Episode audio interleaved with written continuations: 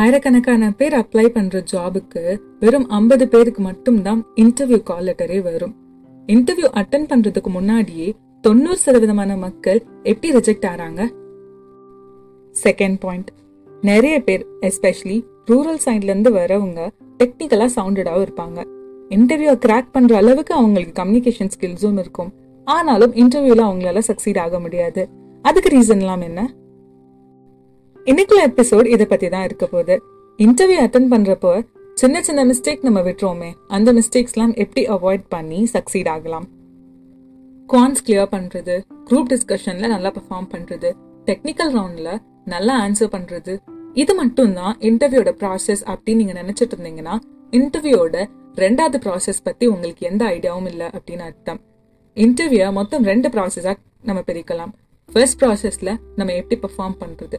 ரெண்டாவது ப்ராசஸ் நம்ம எப்படி அந்த இன்டர்வியூல நம்மள கண்டக்ட் பண்றது? இது நம்மளோட ரெசியூமேல இருந்தே ஸ்டார்ட் ஆகும். சிட்டில இருக்கிற ஸ்டூடெண்ட்ஸா இருக்கட்டும் இல்லைனா எம்ப்ளாயிஸா இருக்கட்டும் அவங்களுக்கு ஓரளவுக்கு இதை பத்தி எக்ஸ்போஷர் இருக்கும்.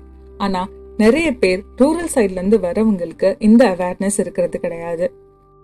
ஸோ நீங்க மறக்காம இந்த எபிசோட கேட்டு முடிச்சோடனே உங்களுக்கு தெரிஞ்சவங்க யாரெல்லாம் இன்டர்வியூல நல்லா பெர்ஃபார்ம் பண்ணும் அப்படின்னு நீங்க ஆசைப்படுறீங்களோ அவங்க கூட எல்லாம் ஷேர் பண்ணுங்க. இப்போ நம்ம லேட் பண்ணாம கண்டென்ட் குள்ள போலாம். வெல் நான் முன்னாடியே சொன்ன மாதிரி ஒரு ஜாபுக்கு அப்ளை பண்ணதுக்கு அப்புறம் கால் லெட்டர் வராம போறதுக்கு ஒரே ஒரு ரீசன் தான் இருக்கு. ஒண்ணு நீங்க அனுப்பிச்ச ரெசியூமே ப்ராப்பரா இல்ல அப்படின்னு அர்த்தம்.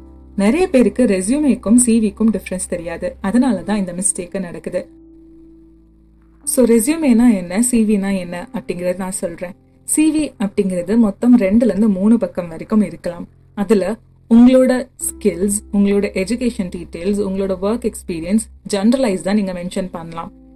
ஆனால் ரெசியூமேங்கிறது அப்படி கிடையாது. நீங்கள் எந்த ஜாபுக்கு அப்ளை பண்ணுறீங்களோ அந்த ஜாபுக்கு ஏற்ற மாதிரி தான் உங்கள் ரெசியூமே இருக்கணும்.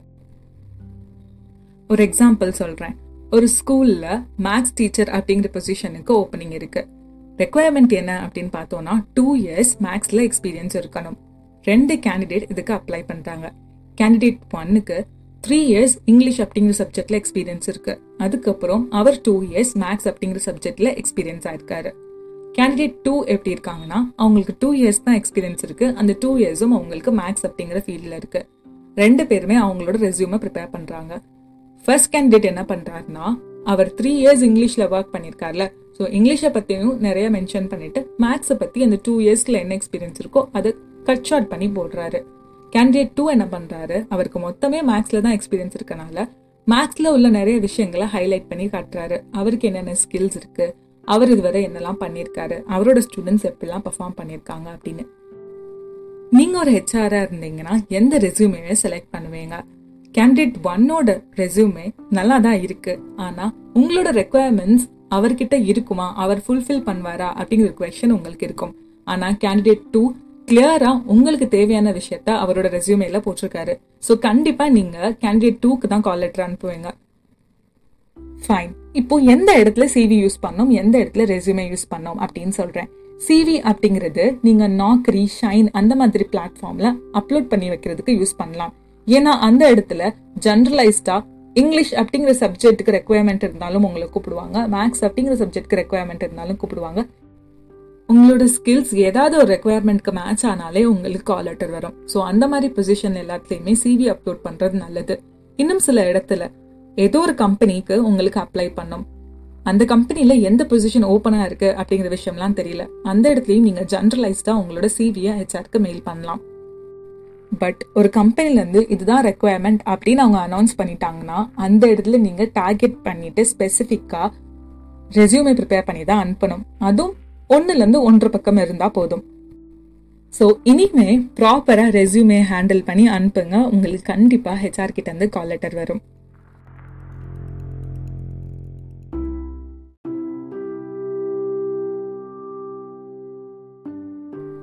So first basic level of ரிஜெக்ஷனை இப்படி நம்ம ஓவர் பண்ணிடலாம்.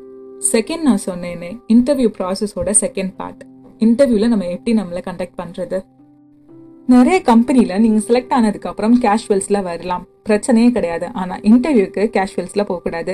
இந்த மாதிரி சில தியரிஸ்லாம் இருக்கு. உங்களை நீங்களே நல்லா கண்டக்ட் பண்றதுக்கு. அது என்ன அப்படிங்கிறது கேர்ள்ஸ்க்கு தனியா பாய்ஸ்க்கு தனியா சொல்றேன். ஸோ ஆண்கள் எந்த மாதிரி ஷர்ட் வந்து போட்டுட்டு இன்டர்வியூக்கு போகலாம்? செக் ஷர்ட் போடலாமா அப்படிங்கிற கொஸ்டின் நிறைய பேர்கிட்ட இருக்கும். பெரிய பெரிய செக் ஷர்ட் போடுறத அவாய்ட் பண்ணுங்க. குட்டி குட்டியா இருக்கிற செக் பாக்ஸஸ் அந்த ஷர்ட்ஸ் போடுறதுல பிரச்சனை கிடையாது. பிளெயின் கலர்ஸ் ப்ரிஃபர் பண்ணுங்க. பிளெயின் கலர்ஸ்லயுமே ரொம்ப அடிக்கிற மாதிரி கலர்ஸ் போடாம ஸ்கை ப்ளூ லைட் கிரே அந்த மாதிரி. ஹார்ட் ஸ்லீவ் போடணும்னா போட்டுக்கோங்க. ஆனால் ஃபுல் ஸ்லீவ் ஷர்ட் போட்டிங்கன்னா கண்டிப்பாக கையை மடிச்சு விடக்கூடாது. ஸ்போர்ட்ஸ் ஷூஸ் போடக்கூடாது.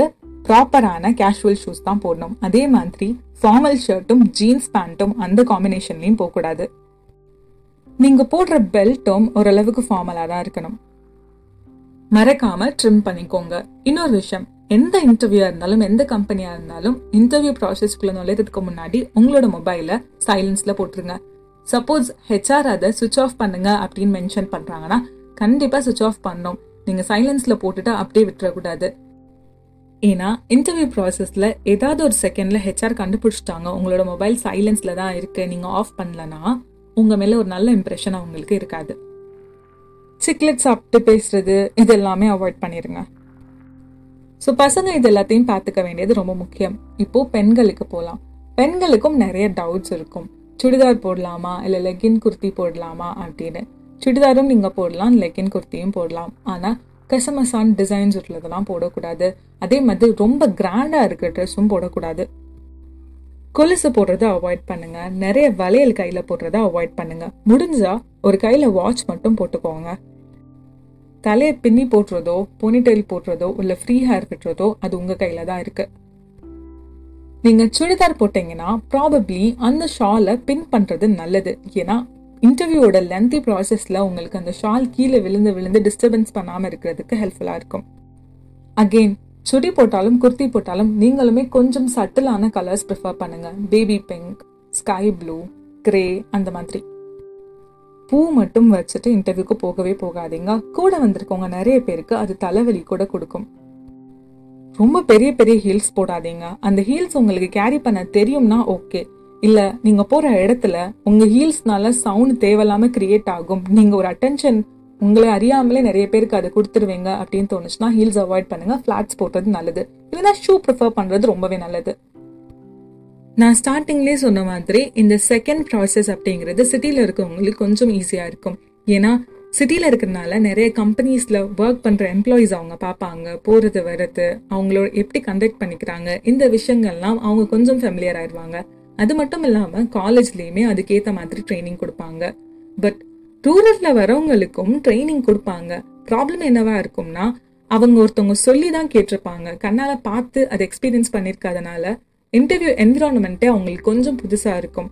நிறைய பேர் வேற மாதிரி பார்த்து அவங்க ஷிவர் ஆவாங்க.